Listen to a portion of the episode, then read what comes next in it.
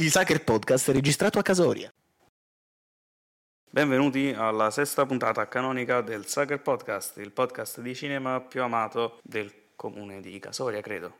Sì, perché ricordiamo che il Sacher Podcast è registrato a Casoria. Già l'avete- sentita questa vero, cosa, no, allora, no. buonasera, benvenuti. Eh, nel caso ve lo siate dimenticati perché la puntata scorsa non ci siamo annunciati, io sono Francesco Maria Fuso e a fianco No, sono io Francesco Effuso, che dici? Porco cazzo, hai No, ragione, io sono. Giuseppe Parrella. Io sono Francesco Effuso. Siamo qui per ah, darvi il benvenuto in questa sesta puntata canonica, l'avete già sentito, del Sucker Podcast, l'ultima di questo 2023, almeno la stiamo registrando nel 2023, forse voi la sentirete già nel 2024. No, la sentono non nel si sa, 23, insomma. la sentono nel 23, Se farò le non- corse. Perfetto. Se non ci siamo già... Farò le corse come chi è che ha fatto le corse? Come ha fatto le corse Robert Oppenheimer con la sua equipe per creare in tempi record la bomba atomica. Esattamente. E quindi no, E volevo... Con questo aggancio, a proposito di grandissimi film, di un film che Paul Schrader ha definito il film più importante del secolo, parliamo di Oppenheimer per la regia di Christopher Nolan. Ma È- prima? È tempo della- degli annunci, delle uscite Eh. della settimana, assolutamente sì. Qual modo migliore di festeggiare l'anno e di smaltire il cenone o i postumi del festone di Capodanno con gli amici se non vedere il nuovo, forse ultimo, film di Hayao Miyazaki che torna dopo un decennio con Il ragazzo e l'airone. Vorrei potervi dire qualcosa, ma mm, ho volutamente evitato di vedere qualsivoglia fotogramma della pellicola, non come questo infimo personaggio che l'ha già visto. L'unica cosa che mi sento di dire è quella che in realtà stanno dicendo un po' tutti, cioè che è Miyazaki. Che cazzo volete più? Quindi andate a vedere The Boy and Iron, 2D laser, IMAX, qualsivoglia formato di proiezione vogliate, ma dovete vedere il film di Miyazaki. Poi esce il 4 gennaio Perfect Days, il primo dei due film di Wim Wenders del 2023, l'altro uscirà mi pare ad aprile, sempre edito da Lucky Red come questo Perfect Days, film di Wim Wenders girato in Giappone, cast completamente giapponese, candidato all'Oscar al miglior film straniero per il Giappone, verrà probabilmente candidato e se la giocherà per la vittoria finale. E poi eh, è, è uscito su Jeff Bezos Video, Prime Video, Amazon Prime Video, il nuovo film di Emerald Fennell, già regista del per me orribile Promising Young Woman. Poi abbiamo Rebel Moon, il ritorno di Zack Snyder su Netflix, e lo Star Wars dei poveri di Zack Snyder che avrà una parte 2 in uscita mh, tra qualche mese. E penso sia stato detto tutto sulle uscite di ah questa sì, settimana. c'è- c'erano anche un'altra, un'altra cosa. Cioè, Cioè? eh, c'è anche un altro film che esce il Eh, primo questo gennaio che um, mm, c'è delle migliori famiglie. Ah, C'è delle migliori famiglie. non, non ho capito. Quello di Siani. Ah, Ah, ok, maestro, sì. Ah, intendi Mare fuori il musical? esattamente. Oh, al che Teatro bello. Mare E oltre a fuori il quello ce n'è, ce n'è anche un altro che, cioè, che arrivano Sì, ovviamente insieme che sono miei Mendeo. Eh? Mm, no. Ah? Mm, Ah, la pellicola di quelli là di Felicissima Sera. Quello che ha diretto, diretta dal regista dei primi quattro film di Checco Zalone. Ah, quindi il più grande milionario d'Italia, Gennaro Nunziante. Nunziante, sì, sì. Andiamo avanti. Eh, Esatto. Oppenheimer. Natale a Oppenheimer. Natale Oppenheimer. Il titolo originale è Oppenheimer. Il titolo italiano che sarebbe dovuto essere è Enrico Fermenheimer. Fermenheimer, sì, Ovviamente. perché diciamo nazionalizzata, adattamento italiano anche degli nomi degli scienziati. No, perché andrebbe un attimo detta una cosa che noi abbiamo detto sta stronzata di Fermenheimer per tutti i mesi precedenti all'uscita. Quando io andai a vedere Oppenheimer qualche settimana prima che uscisse in Italia perché ero all'estero, e a un certo punto c'è la scena in cui ah, la puntata contiene spoiler. C'è la parte in cui si incontrano Oppenheimer e Fermi. Beh, io stavo saltando sulla poltrona come, non lo so, dei ragazzini che vedono gli Spider, i tre Spider-Man che arrivano dal multiverso. E poi escono dalla sala perché quel film è una merda. Sì, no Way sì, Home. sì, sì. Cosa che non è Oppenheimer, che è un film sui, che è praticamente un, un Avengers con gli scienziati sotto tanti punti di vista. E nel cast di questo film abbiamo il nostro Iron Man, che non è Robert Downey Jr., che qui non è Iron Man, ma è Louis Strauss. Nel cast abbiamo Killian Murphy, protagonista e prossimo premio Oscar al miglior attore protagonista. Ho detto la mia sentenza, ciao Victor, ti dovrò un'altra cena. Emily Blunt, la signora Krasinski, ma no, ma che dico, la Mary Poppins. Matt Damon, qui Ma che dico, la signora Quiet la Place. signora Tranquillo Posto e Tranquillo Posto 2. Tra l'altro, pe- ci C'è pensavo l'altro tranquillo posto giorno. di campagna, il prequel di Elio Petri. No, ci... ci ho pensato l'altro giorno. Questo è il secondo film con- che vede la coppia eh, Blunt-Murphy. La prima qual è? Il primo qual era? Aspetta. Quiet Place 2.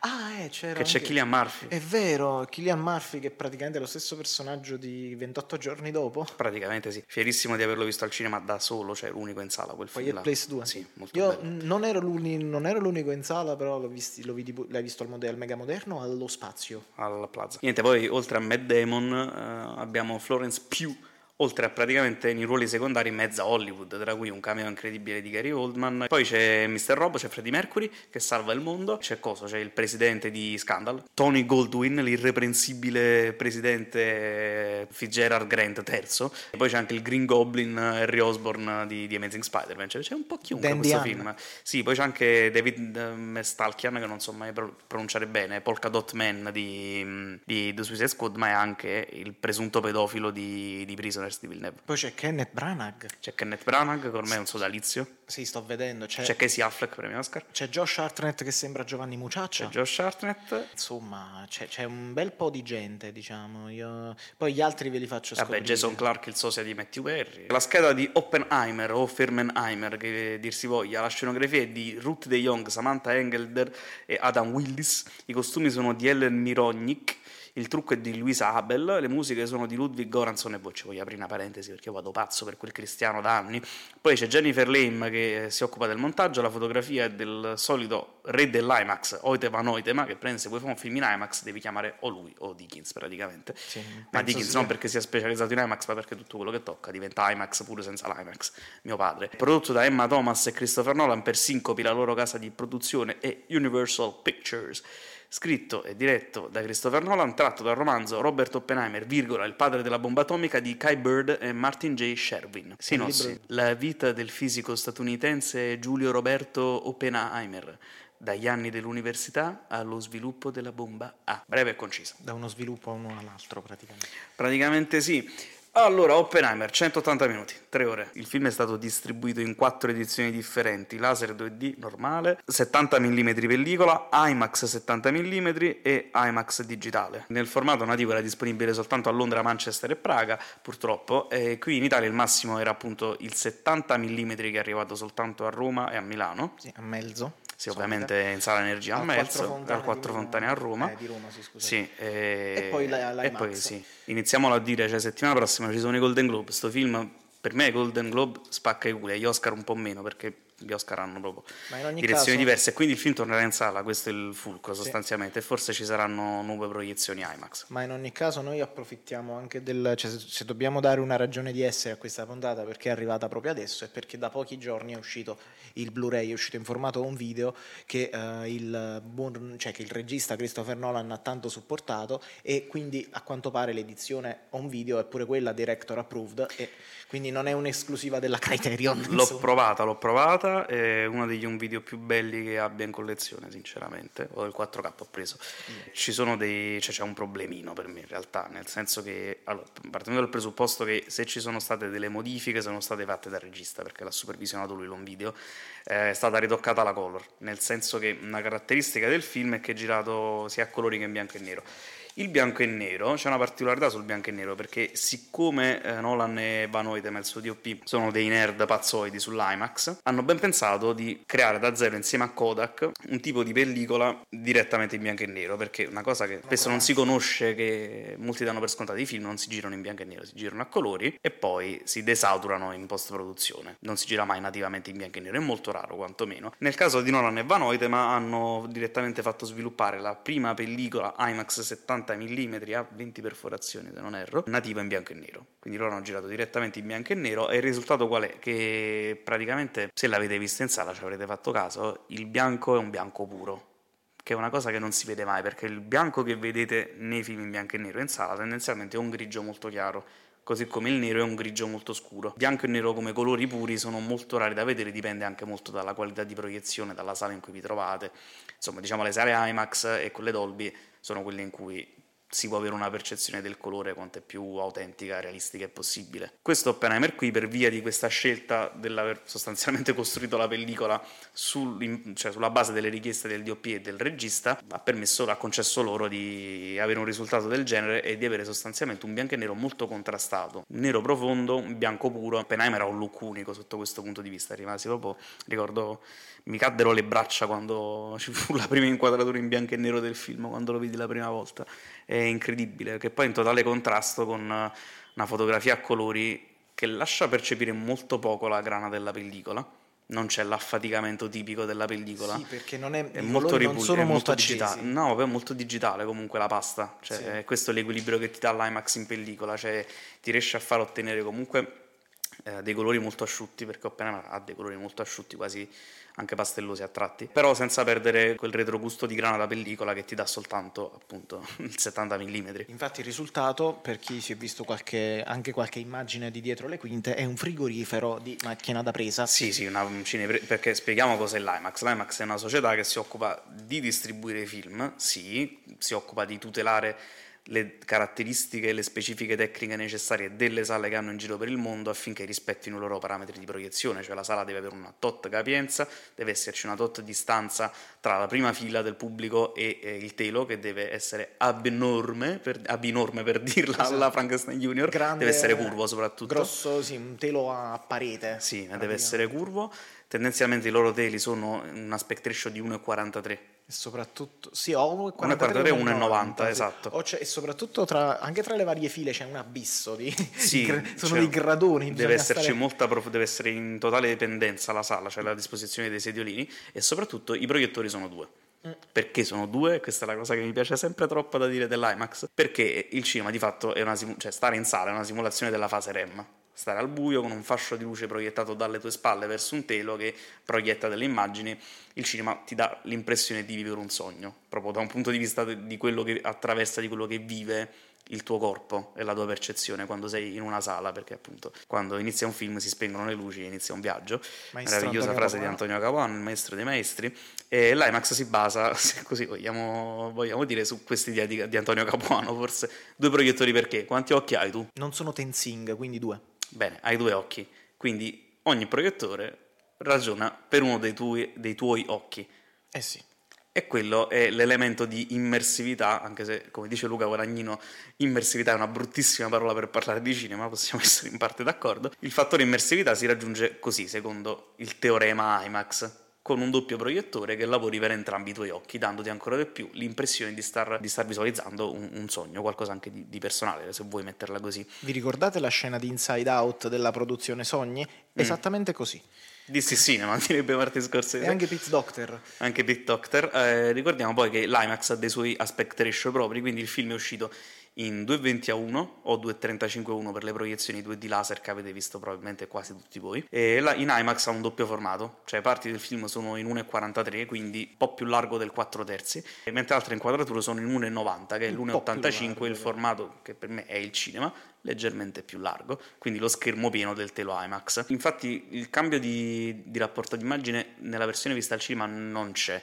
Nel Blu-ray che ho provato l'altro giorno c'è come invece, cioè c'è- ci sono parti in 2.35, quindi il formato panoramico standard, e altre che sono invece a schermo pieno del televisore, quindi in 16 noni. E quindi sta cosa è stata recuperata, diciamo, in un video. Questo film in che momento della vita di Christopher Nolan arriva?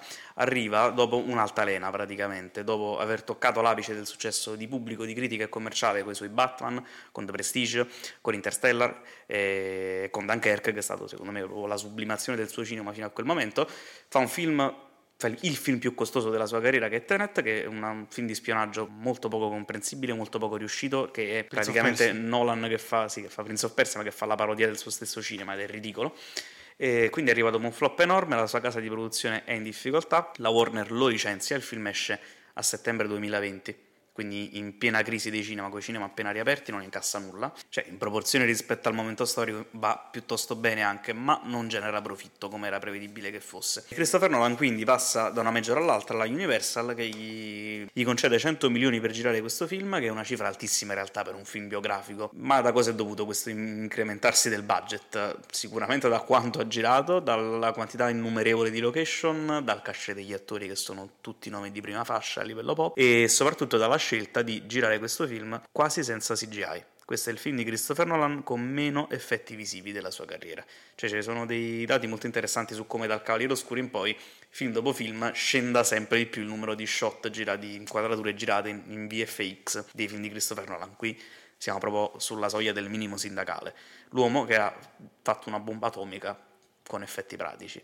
E se sto film funziona così bene è solo e soltanto per quello, cioè ad esempio tutte le inquadrature che mostrano le soggettive dei deliri, delle visioni di Oppenheimer, un uomo che guarda oltre, che vede oltre la materia, sono tutti girati con effetti pratici. Chi è Robert Oppenheimer di finzione di Christopher Nolan? Eh, lo vediamo crescere praticamente. La prima caratteristica fondamentale di questo film è che Nolan... Mh, secondo me, vabbè, partiamo dai presupposti, è il momento più difficile della sua carriera e per me fa il capolavoro della carriera, una cosa che non riuscirà mai più a toccare, perché questo film, contrariamente a quanto viene detto in maniera errata, è un film nolaniano in pieno per temi. Partiamo dal presupposto che non sono un, un apprezziere del suo film. Del suo cinema. De, del, suo film, del suo cinema, non sono un grande fan di Christopher Nolan, lo trovo un buon regista di, un ottimo regista di film ad altissimo budget, molto capace sull'azione, ma molto essenziale e poco in grado di scendere in profondità per quanto riguarda temi un po' più maturi, complessi, e uno che è molto poco intraprendente sotto quel punto di vista. Ma non ci dimentichiamo che in realtà è avvenuto anche il divorzio artistico dal fratello di Christopher Nolan, Jonathan. Sì, Jonathan Nolan, uh, Interstellar è l'ultimo della coppia. È l'ultimo? Sì, Interstellar è l'ultimo, poi ha, fatto Tenet da solo, eh, Tenet, Dunkirk da solo, che per me fino a quel momento era il suo migliore ed era il miglior film di Nolan perché eh, si parlava poco, per me anche quando lavora, lavorava col fratello erano sempre molto poco credibili dialoghi tra i personaggi, molto diretti, poco sfumati e soprattutto i personaggi non avevano mai sfumature, erano soltanto degli appoggi alla fine per una trama ben più importante dei suoi mm-hmm. personaggi. Oppenheimer è il primo Nolan film in cui i personaggi funzionano da Dio e il Cavaliere Oscuro, venga, cioè la trilogia di Batman non venga citata perché non sono personaggi nati dalla sua penna, quelli lì che sono iper carismatici anche se Bruce Wayne suo non mi piace, mi piacciono molto i cattivi, con quel Liam Neeson, Rachel Ghoul clamoroso, l'iper mainstream Heath Ledger, ma anche il Tommaso Bane di, di, Tommaso Duretto, di Tomardi. Difficilotto. Difficilotto, ma anche il Jonathan Crane di Killian Murphy, che ormai è un suo eh collaboratore. Tra l'altro poi, come dicevi, in Dunkirk non si parlava, qua invece si parla tanto. Si parla un sacco. È un film sovrabbondante, diciamo. Non si sta mai fermi in Oppenheimer. Perché sì, un, ha un ritmo che ha un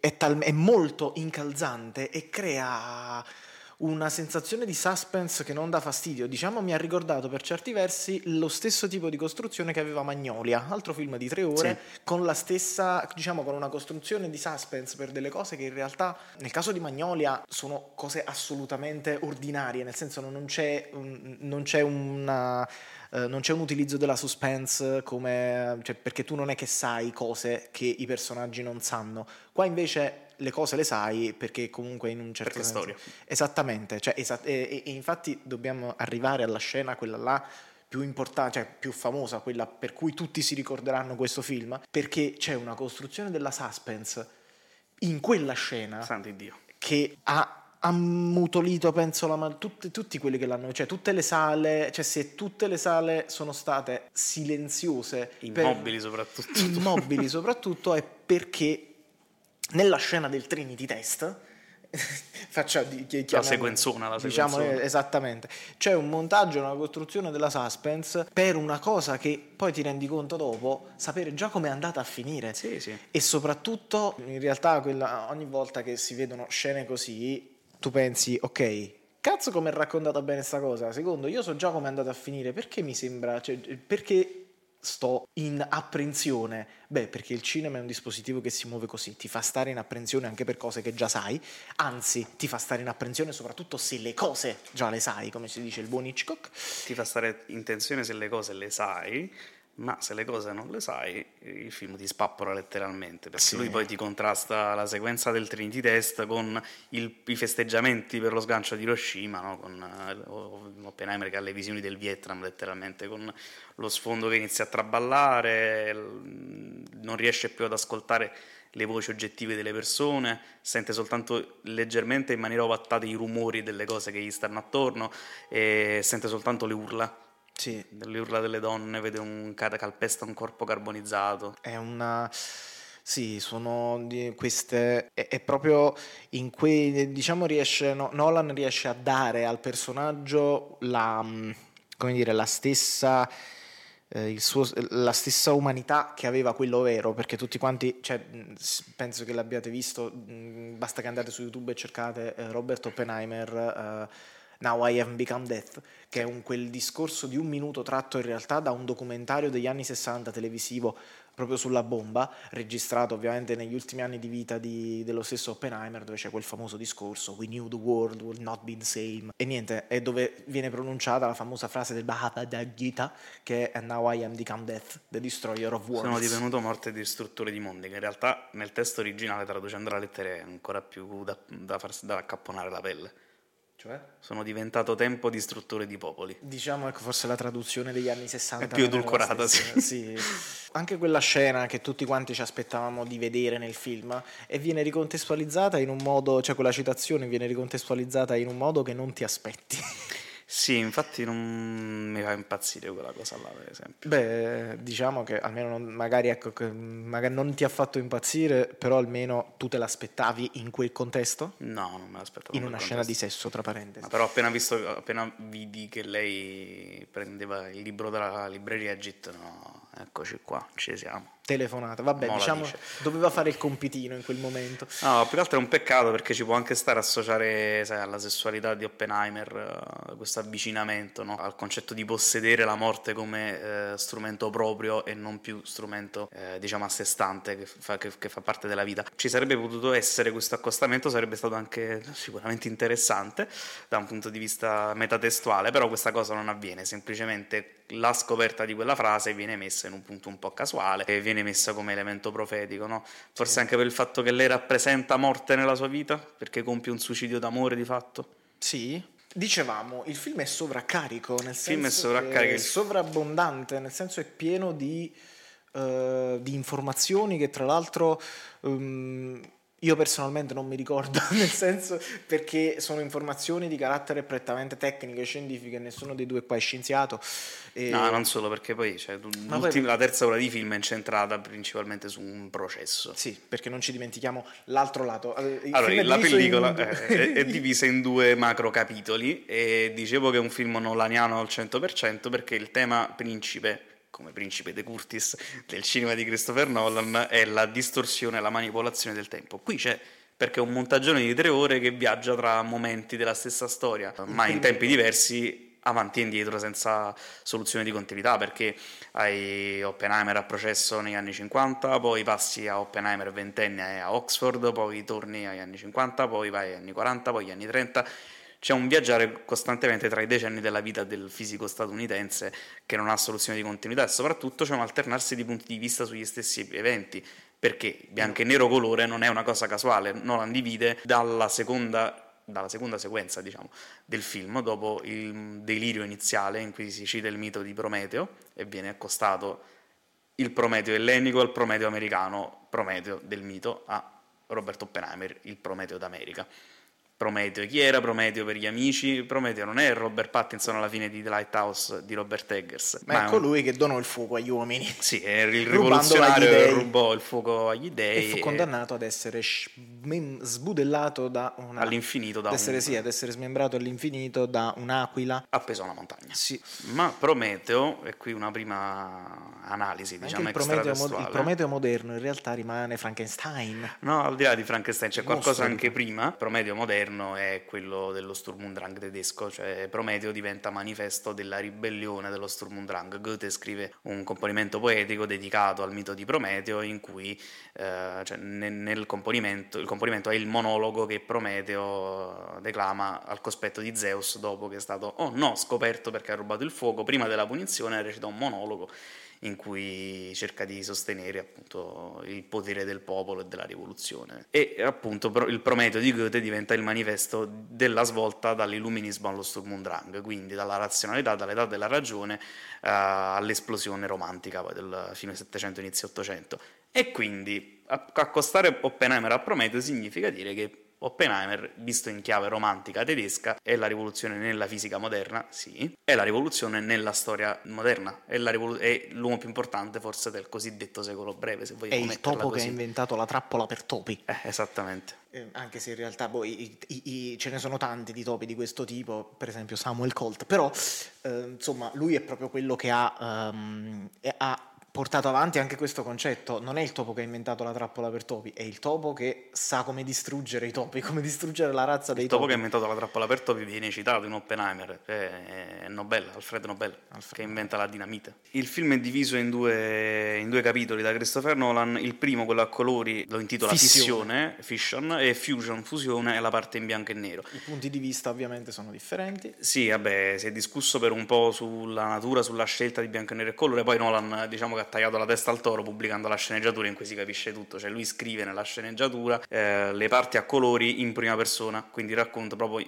dal punto di vista di Oppenheimer, quindi il colore è il punto di vista di Oppenheimer, il bianco e nero lo scrive in terza persona, quindi una realtà oggettiva sì, ma il punto di vista di Louis Strauss, il cattivo, il, il cattivo, il villain del film, colui che sta nell'ombra, come dice anche implicitamente di se stesso all'interno del film. Qua ci si potrebbe fare anche un discorso interessante, nel senso che il colore è il punto di vista del protagonista, è di fatto una soggettiva in un certo senso. Il bianco e nero non solo è il punto di vista di un dato personaggio, Louis Strauss, Robert Downey Jr., ma è anche un punto di vista rappresenta l'oggettività, ecco. Ed è interessante accostare il cattivo, il male se vogliamo semplificarlo, che non esiste secondo Amaguchi e Rasulov, accosta punto di vista oggettivo, e quindi il male, alla prospettiva del cinema, alla prospettiva cinematografica. Nel senso... Perché nella versione in Blu-ray molto spesso le inquadrature in bianco e nero in cui eh, Strauss guarda Oppenheimer da fuori sono in 2.35.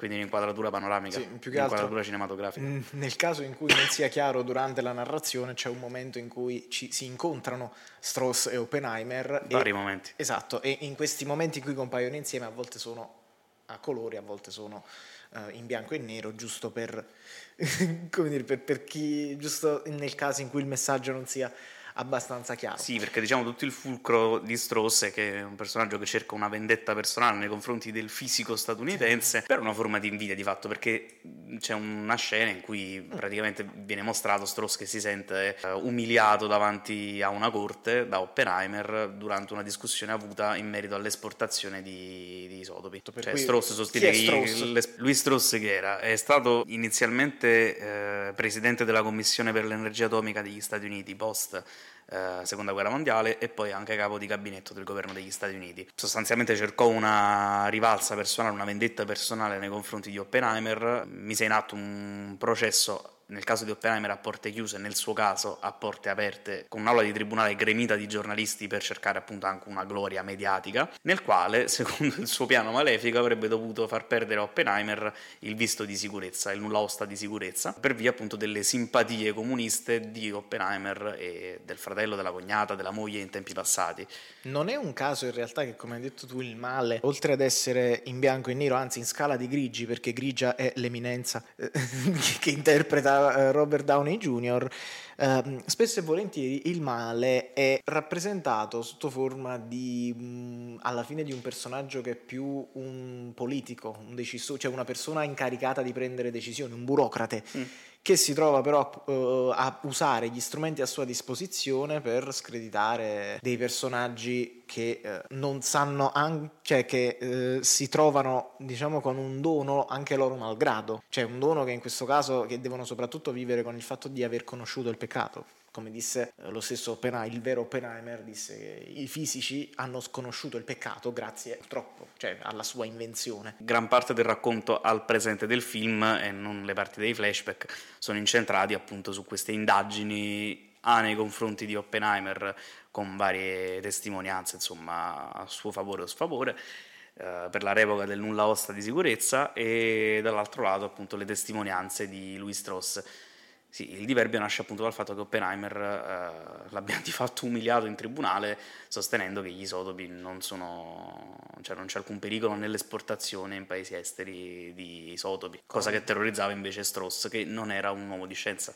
No, era più appunto Si definisce anche un figlio di un umile calzolaio. un uomo, era appunto un uomo di decisioni, un uomo di politica e spesso e volentieri però queste decisioni sono condotte su, su, basi che non esistono, cioè su basi che puntualmente non vengono ascoltate, ma anzi vengono messe, cioè vogliono, vengono messe in disparte proprio perché sono in disaccordo con quello che è il contesto eh, di cui questi personaggi si fanno portatori. Ovviamente in questo c'è una, come se appunto non fosse abbastanza chiaro, Nolan sta dicendo mettete gente competente a prendere le decisioni, esattamente come ha fatto la Warner, mettendo i creativi a prendere le decisioni per quanto riguarda il loro uh, concetto, però qua sono dei raccontatori di storie e dovremmo effettivamente allargare questo concetto anche a chi deve prendere delle decisioni un po' più importanti sui film da farci vedere. Eh, però, eh, Poi su Strosso ci sarebbe una cosa da dire che mi sto dimenticando assolutamente. Robert Downey Jr. che fa la migliore interpretazione della carriera? Per distacco. C'è un discorso importante da fare, cioè sulla gloria, che è un tema del film su tre passaggi in realtà, nel senso che, o meglio, più che sulla gloria, sulla gloria personale, eh, è un duplice rapporto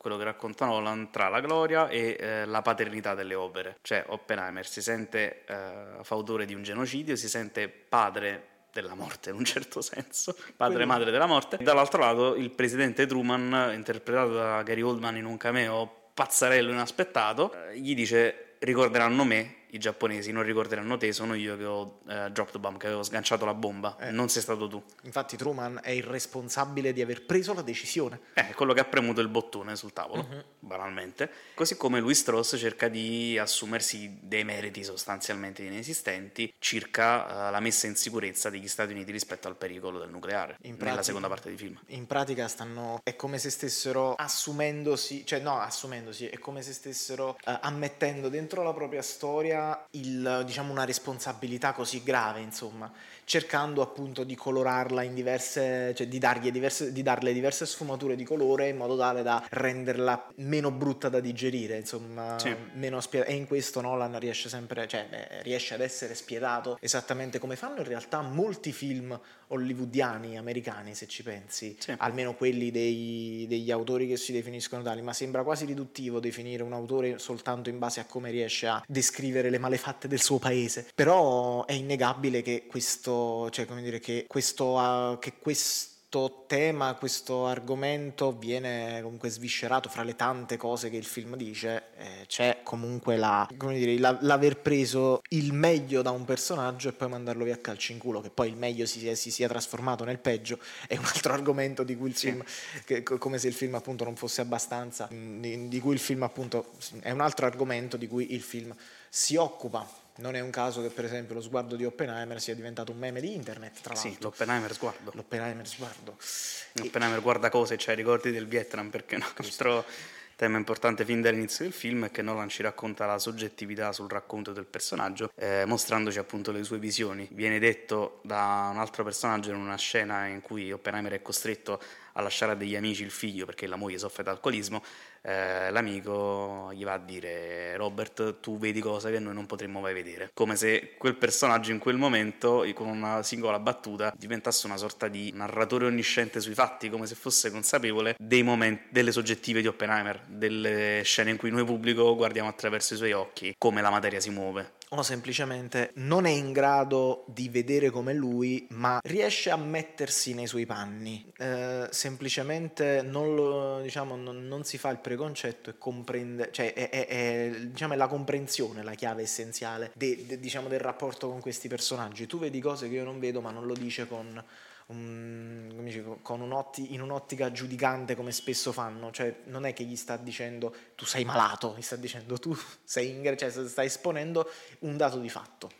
Sì, ma in realtà tutto il film, se vogliamo, almeno fino a un'ora e 40 più o meno di runtime, quindi fino al, fino al Trinity Test, all'esplosione e al momento di silenzio, e a Oppenheimer che tra sé se pensa sono diventato morte distruttore di mondi ed è l'unico a togliere gli occhiali protettivi per guardare a occhi nudi la creazione. Praticamente un'ora e 40 di film raccontano di un regista che arriva a fare il primo film. Esattamente. È quello. Il parallelismo Cioè, tra processo... Sì, tra è processo- Nolan che riflette su se stesso mentre riflette su Oppenheimer che influenza il mondo. Che è un po' la chiave di tutti i biopic, se ci pensi, o almeno di quelli, Quelli artistici, bene. diciamo. Perché a me è venuto in mente, parlando di questo, a me viene in mente un altro film che non c'entra quasi un cazzo con Oppenheimer, che è Si alza il vento, del Evviva! maestro Miyazaki, che tra l'altro capita a fagiolo perché, esatto, perché è in uscita il suo nuovo film e noi mm, facciamo una piccola digressione sull'ultimo film. Cioè, in quel film, in Si alza il vento, di cosa si parla? È molto simile, se ci pensi però per struttura, perché parla comunque di un personaggio che costruisce strumenti che poi diventano, Diventano di morte. guerra, eh sì, sì. Anche se ovviamente il discorso è più largo perché comunque quello che interessa a Giro, il protagonista di Si alza il vento, è costruire aerei e far volare le persone. No, il senso soprattutto è che si- sia Giro che Oppenheimer cercano di dare una forma concreta una volta diventati adulti e una volta che hanno i mezzi anche economici di realizzare le proprie visioni, i propri sogni. Eh. Esattamente, e più che altro la cosa, il focus fondamentale di entrambi i film è il momento in cui arriva l'ispirazione, arriva l'idea geniale, il lampo della creazione. Adesso cito un altro personaggio, Jean-Claude Carrère, Mhm. che dice, era, era lui, no? Che diceva il fatto dell'albero. L'Events Lev dice all'albero? No, chi è che dice? Oh, Marcaris. No, ma Marcaris è la cosa dell'albero. Sì, che, ok, allora, mi viene in mente un altro tipo di, eh, cioè un collegamento con un altro personaggio che è Petros Markaris, sceneggiatore greco, collaboratore del Futeo Angelopoulos. Sì, sceneggiatore di Passo sospeso della, della cicogna, cicogna. piuttosto che Alessandro Magno. Oltre che Alessandro, sì. Lui nel suo libro, nel libro L'eternità è un giorno capolavoro. No, poi. no, diario no, no, parlavo del film. Ah, eh. diario, in Diario di un'eternità. Nell'introduzione dice che le idee, cioè che spesso le idee più importanti vengono anche guardando un albero, perché in realtà quell'albero porta una serie di collegamenti con, esp- con momenti provenienti dalla propria esperienza passata che riescono poi a concretizzarsi in un'idea, come se, eh, come se fosse quel punto, quella- quell'elemento mancante che funge poi da chiave di volta alla nascita e allo sviluppo di un'idea. Tipo lui racconta che una volta guardando fuori da un autobus ricordò a distanza di decenni di un articolo che lesse un tempo in Grecia in cui si parlava del misterioso ritrovamento di un politico e da lì venne l'idea per il soggetto eh, del passo sospeso della cicogna. Questo è l'esempio di Marcaris, cioè le cose più ordinarie e comuni, viste da un determinato punto di vista, possono far trovare connessioni che portano poi a una declinazione in chiave poetica dell'ordinario per trasformarlo in straordinario. Questo è come nasce un'idea, secondo Petros Marcaris, uno dei più grandi sceneggiatori europei di sempre. E in questo e nei, nei casi che stiamo analizzando, in Miyazaki e in, e in eh, Nolan, cosa, qual è la chiave di volta? Diciamo, qual è lo sguardo diverso su quale oggetto eh, ordinario si posa lo sguardo dell'uomo creatore? In Oppenheimer un paio. in giro è la spina di pesce. La spina di pesce, la cui forma poi diventa la linea guida per quello che sarà poi il modello di aereo, di aereo da guerra che costruirà Giro Horikoshi. In questo caso, invece, eh, in Oppenheimer sono frequenti, cioè diciamo i momenti in cui questo succede non sono tanto momenti che portano alla nascita di un'idea effettiva, perché ovviamente Oppenheimer non è un creativo perché comunque lui ha a che fare con, cioè la sua base di studi proviene da cose molto vere, perché la scienza, la scienza è sempre, Ni, lui è un teoretico, il che cambia tutto. però le sue basi sono sempre Sì, sono comunque algebriche, per sì, carità. veng- sì, sono algebriche e dimostrate. Diciamo che lui deve utilizzare il metodo scientifico perché gli scienziati non hanno per scelta. far arrivare la percentuale di insuccesso a zero e non più vicino a zero. C'è proprio una scena Esattamente, anche se in cui porta- lui porta i calcoli a. Oppenheimer sul rischio che... Eh, piccola correzione in bassa qualità audio. Non so perché ho detto che Oppenheimer porti allo stesso Oppenheimer dei calcoli. In realtà intendevo dire Oppenheimer porta ad Einstein dei calcoli. Buon proseguimento. L'esplosione atomica generi una reazione a catena che distrugge il mondo. Oppenheimer sguardo, Vietnam, finale di Oppenheimer, direct by Christopher Nolan, written for the screen and directed by Christopher Nolan. C'è la scena in cui consegna i calcoli ad Einstein e appunto rifacendo i calcoli anche l'algebra porta al fatto che la possibilità in cui il mondo esplode in seguito allo sgancio della bomba siano vicini a zero. L'unico modo per far diventare quella, stati- quella percentuale zero è fare il test, provare all'atto pratico. E eh, più che altro, sempre a livello di linguaggio visivo, noi assistiamo al momento in cui lui è consapevole, cioè in cui assume la consapevolezza e l'Oppenheimer sguardo, che in realtà corrisponde anche ultime de, alle ultime inquadrature del film, dove vediamo questo, questi particolari, questi dettagli che sono pura osservazione, che in un film così mainstream è difficile trovare, cioè una macchina da presa che contempla, cioè che, che riprende dei dettagli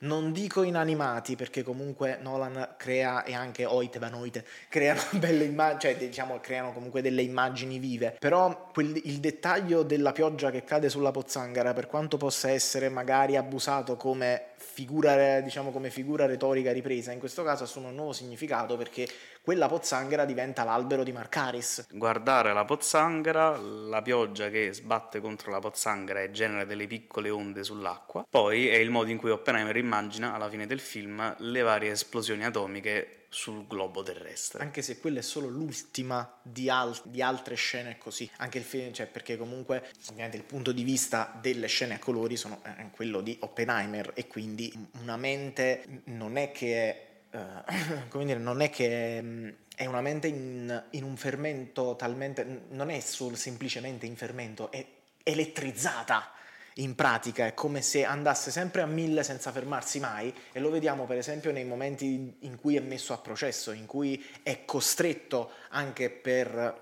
anche perché è una figura narrativa Mm, classica l'essere messo a processo che diventa anche mm, essere processare se stessi. esatto un processo diventa un processo con se stessi significa eh, rispondere a delle domande che ti fa una giuria ma che allo stesso tempo ti fai tu con la tua coscienza. Infatti, e chi più di Oppenheimer ha avuto problemi di rimorsi di coscienza? Infatti mi viene in mente una roba che diceva Francesco Lo che ci ascolta sempre non è vero. e che assomiglia a cui somigliavi prima facendo, andando veloce? Sì sì sì molto spesso l'ho, purtroppo assorbitato di questa cosa.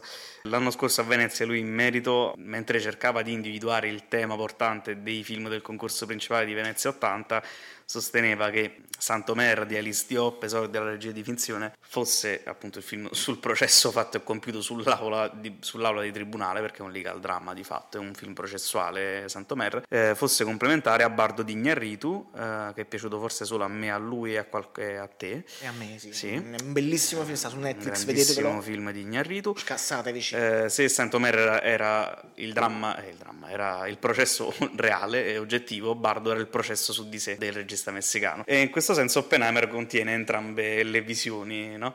Cioè il processo oggettivo, quindi l'aula di tribunale che ricorre per praticamente un terzo di film, e il processo di Oppenheimer rispetto a se stesso e al suo senso di colpa nella seconda metà dell'opera. Una cosa importante poi è il perché Nolan sceglie appunto questi due titoli per i due macro capitoli del film, fusione e fissione. Cioè la fusione nucleare che cos'è? È una reazione atomica che avviene mediante la fusione appunto l'incontro di due nuclei atomici. La fissione invece è la reazione atomica conseguente alla scissione del nucleo dell'atomo. Quindi divisione del nucleo per formarne degli altri e dall'altro lato unione, unione, divisione. Che sia una casualità, nel senso se buona parte del film, ricordiamo la, la fissione è la parte a colori, la fusione è la parte in bianco e nero, a detta di no. Volendo dare un senso a questa cosa, fusione di due atomi, l'atomo è un cuore, che la fusione alluda al processo creativo del regista fisico, nel senso, conosciamo Oppenheimer attraverso i flashback quando è un ragazzino con nostalgia di casa, terrorizzato dalle sue visioni, probabilmente uno studio così approfondito della fisica l'ha portato a rivelare un lato di sé in grado di andare oltre la materia, di guardare letteralmente oltre la materia. Il compimento del Trinity Test è di fatto il momento in cui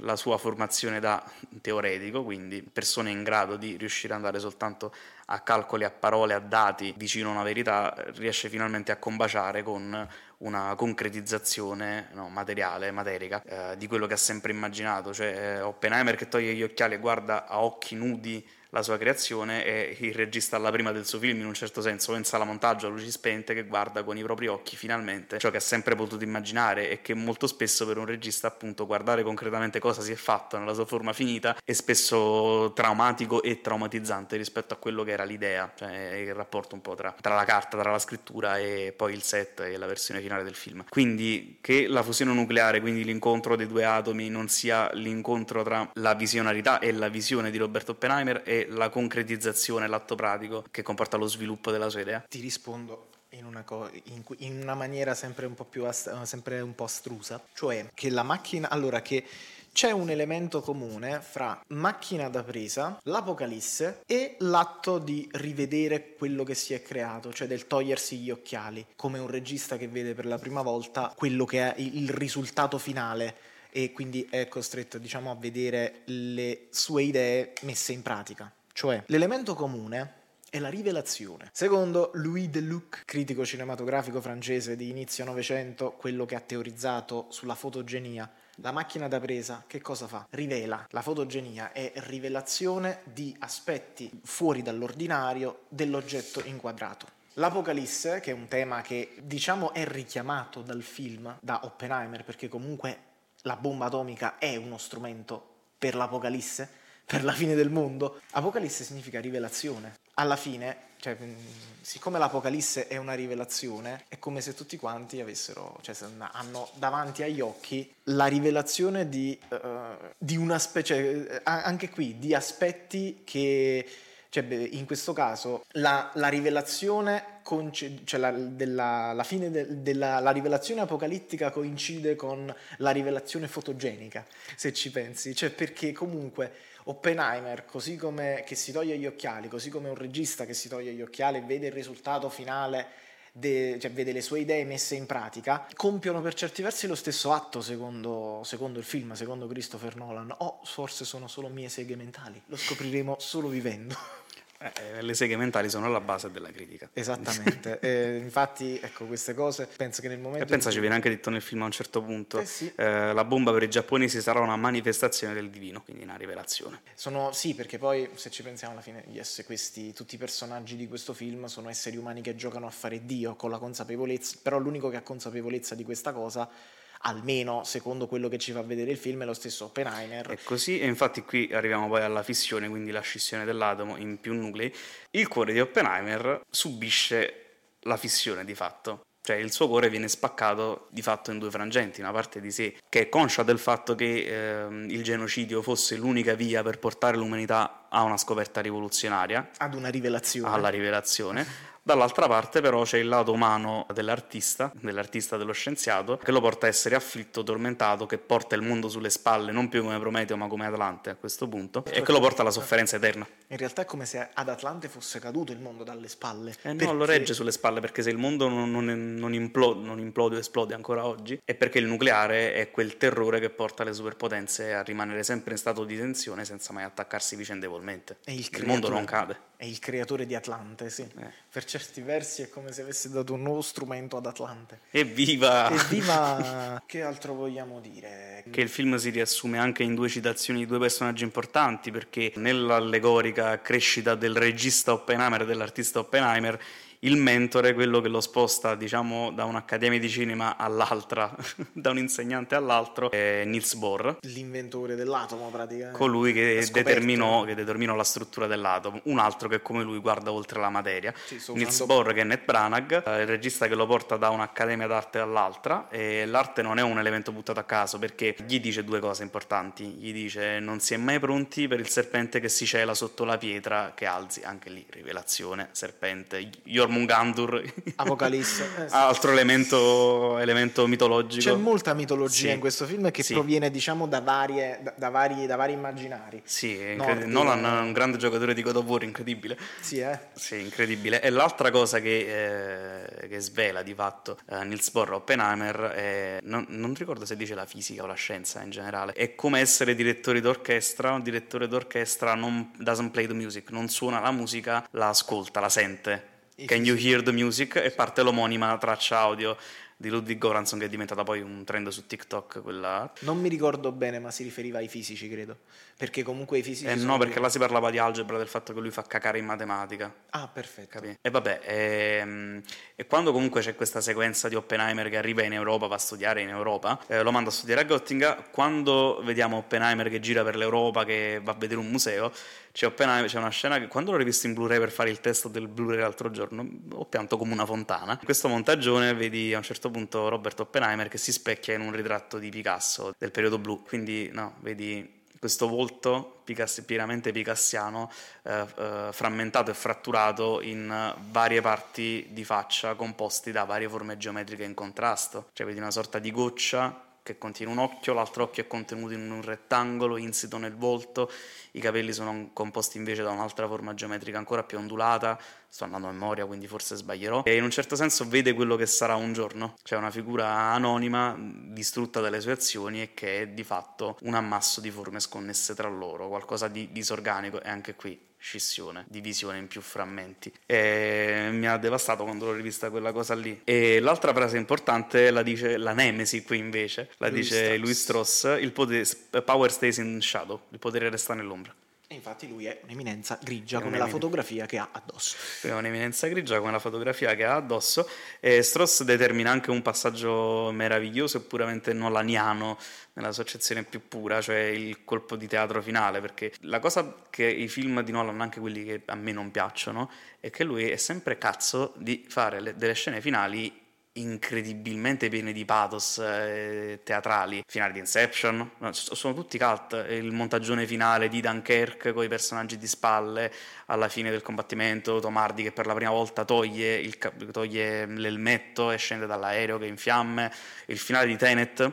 Perché qui devo fare un aggancio, mi stavo dimenticando. Il finale di Memento, il finale di The Prestige, cioè il finale no? uh, del Cavaliere Oscuro. Uh, lui non è l'eroe che meritiamo, ma quello di cui abbiamo bisogno. Lui è un Cavaliere Oscuro e c'ho ancora i brividi a ripensarci. C'è un aggancio tra gli ultimi due di Nolan, perché Tenet, tu l'hai visto? Non mi ricordo. No. Ok, Tenet finisce, senza fare grossi spoiler, con il personaggio, mi pare, di John David Washington che in un voice-over, dopo aver sventato un evento apocalittico, porta avanti questo monologo che si conclude con la frase la bomba che non è esplosa è quella che ha cambiato il mondo.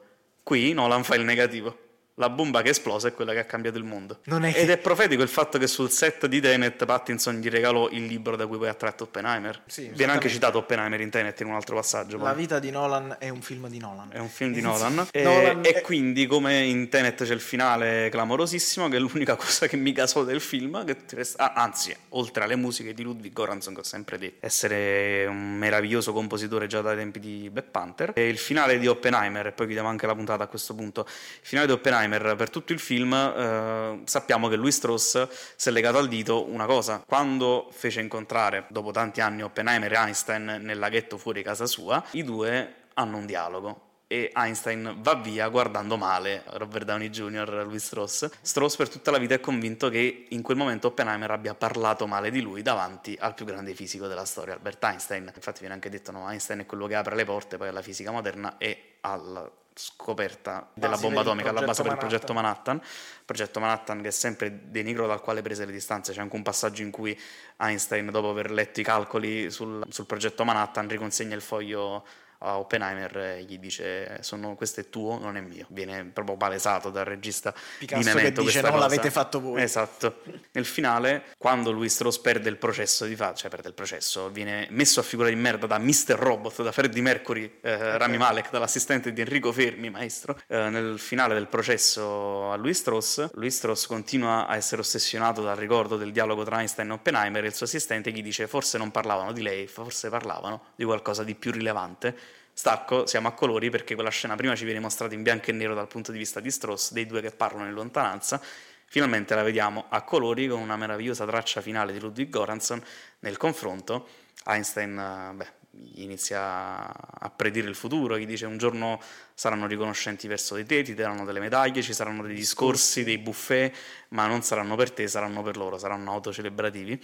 È, il momento per te di affrontare le conseguenze eh, di quello che hai fatto, di quello che hai creato, alludendo anche al suo passato e al suo mh, affrontare le conseguenze di quello che ha creato, perché Einstein ha avuto un bel po' di senso di colpa rispetto all'aver aperto le porte alla, al al progetto Manhattan con le sue scoperte. E nel finale poi c'è Oppenheimer che gli ricorda ricordi quando parlammo del fatto che l'esplosione della bomba avrebbe potuto creare una, una reazione a catena in grado di distruggere il mondo intero? Eh, of course I remember con un pessimo accento tedesco gli risponde Tom Conti che interpreta Einstein. Oppenheimer fa I believe we did credo che l'abbiamo fatto. E quindi l'Oppenheimer sguardo un lento zoom Oppenheimer con che sguardo vede morto la vede mondo. la fine del mondo si immagina su un aereo che trasporta una bomba atomica le bombe vengono sganciate il mondo è cosparso di piccole esplosioni che ricordano appunto l'acqua che colpisce la pozzanghera della prima inquadratura del film. Chiude gli occhi e un sibilo accompagna i titoli di coda. Oppenheimer, written for the screen and, directed, by, by Christopher Nolan. Christopher Nolan. Un film gigantesco che ha una struttura abbastanza classica, le chiavi di lettura ci sono, devi andartele più a cercare, non è un film dove le chiavi di lettura allegoriche insomma piovono dal cielo non come è, le bombe atomiche. Non è cinema di poesia, insomma, molto... Secondo me è cinema di poesia, però, è, anche, però, però è interessante no... perché c'è un tipo di sceneggiatura che ricorda molto la scrittura di un film tipo Avengers, cioè i dialoghi sono molto enfatici, sono molto poco plausibili e realistici, però funzionano nell'ottica in cui secondo me lui parodizza molto il primo cinema del Marvel Universe, cioè hai uh, Oppenheimer e Leslie Groves, il militare interpretato da Matt Damon, che vanno in giro per il mondo a reclutare i vari Avengers, i vari scienziati per il progetto Manhattan. Nolan piglia molto per il culo questa meccanica dell'eroe che ha bisogno di uh, fare Avengers, Avengers Assemble, di creare la propria squadra perfetta per cambiare il mondo e salvarlo. E però c'è anche un accostamento lì, gli Avengers salvano eh, New York da Loki distruggendo Manhattan, così come Oppenheimer salva il mondo distruggendo Hiroshima e Nagasaki. Col progetto Manhattan. Col progetto Manhattan. Più che altro devo eh, ritratto quello che ho detto prima, effettivamente non è tanto... Allora, mm, più che altro non è un cinema di poesia sbandierato. Ecco. Nel senso che è un cinema che è molto attaccato alla sua sceneggiatura inteso come sceneggiatura di ferro, inteso come processo, cioè la sceneggiatura è quella e non si cambia, diciamo, sì, tutto inizia e finisce lì, esattamente come tutto inizia e finisce con la storia che stiamo guardando, perché poi alla fine il focus principale del film è quello, raccontarci una storia e fare tante piccole digressioni e in, anche indirizzarle a noi, insomma, quindi l'autore attribuisce sì dei significati all'immaginario che crea, però l'immaginario che crea in questo caso è, viene molto dal, da, è, da quella che è la realtà condivisa, insomma, cioè da una realtà che si può definire oggettiva, però sappiamo entrambi che la realtà oggettiva non esiste, nel senso è soltanto una, diciamo, è una realtà condivisa più che oggettiva. Appunto, dov'è la poesia in questo caso? Dove sono le, i significati che, cioè, cioè, dove sta il regista in tutto questo? Dov'è l'anima creativa del film?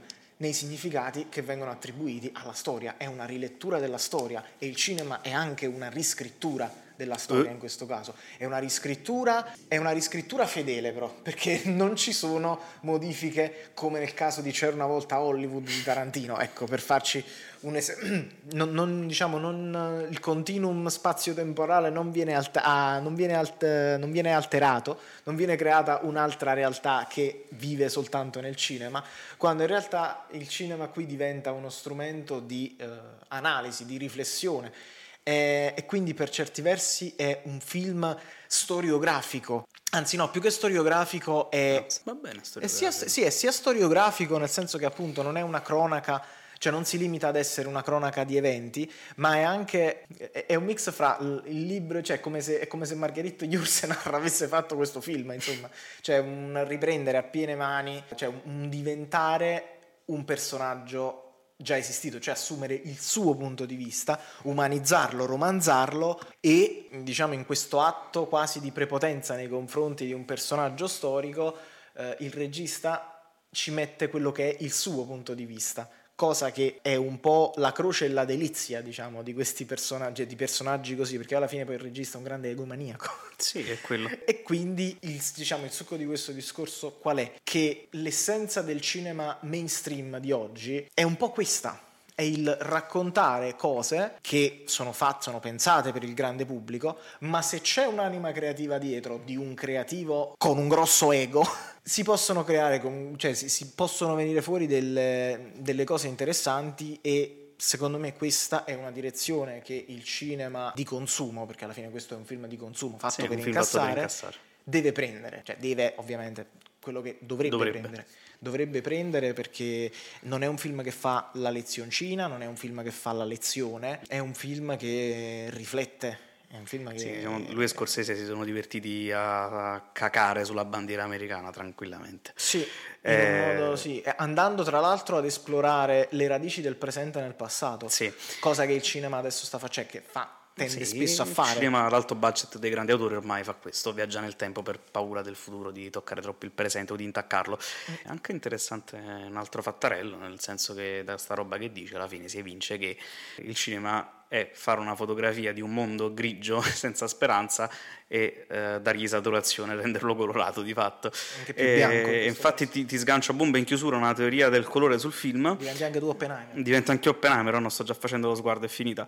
No, nel senso che, sempre per stare anche sulla mitologia greca e sulla filosofia greca, no? il dualismo è forse uno degli elementi più ricorrenti in tutti i vari pensatori ellenici. No, la bicalata, banalmente, partendo da Platone, se vogliamo metterla in questi termini.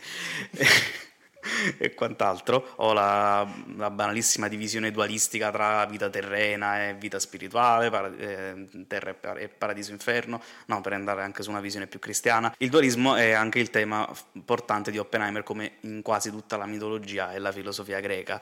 Quindi c'hai il contrasto tra Prometeo e il divino anche nel bianco e nero e nel colore, perché hai le sequenze in bianco e nero che sono asettiche per il contenuto, ma non per eh, l'aspetto cromatico, perché cromaticamente è pauroso, contro la fotografia a colori che è sempre vulcanica, soprattutto nelle sue, eh, nel suo raccontare per immagini le visioni del protagonista. Ci sono appunto le sequenze su buchi neri all'inizio, Sono o il sole. in cioè, cui i colori sono più accesi. sono accesissimi, no? Proprio- sono al- proprio vulcanici che poi si sposano benissimo col fatto che appunto loro hanno, Van Hoytem ha scelto una palette molto asciutta per il film in realtà al netto di colori molto forti tra di loro e quindi hai da una parte eh, l'esplosione della bomba e il bianco e nero l'implosione dell'eroe. Quindi anche questa può essere una lettura su bianco e nero e colore l'esplosione contro l'implosione. Più che altro guardando il film poi ehm, è una cosa che se, se te la se la noti non, non riesci a fare a meno di pensarci, cioè vedi, vedi cioè chiedi, lo guardi e ti chiedi ma, ma questi colori? Cioè ma soprattutto questa, il tono visivo del film, una volta che lo notate vi rendete conto che, no- e non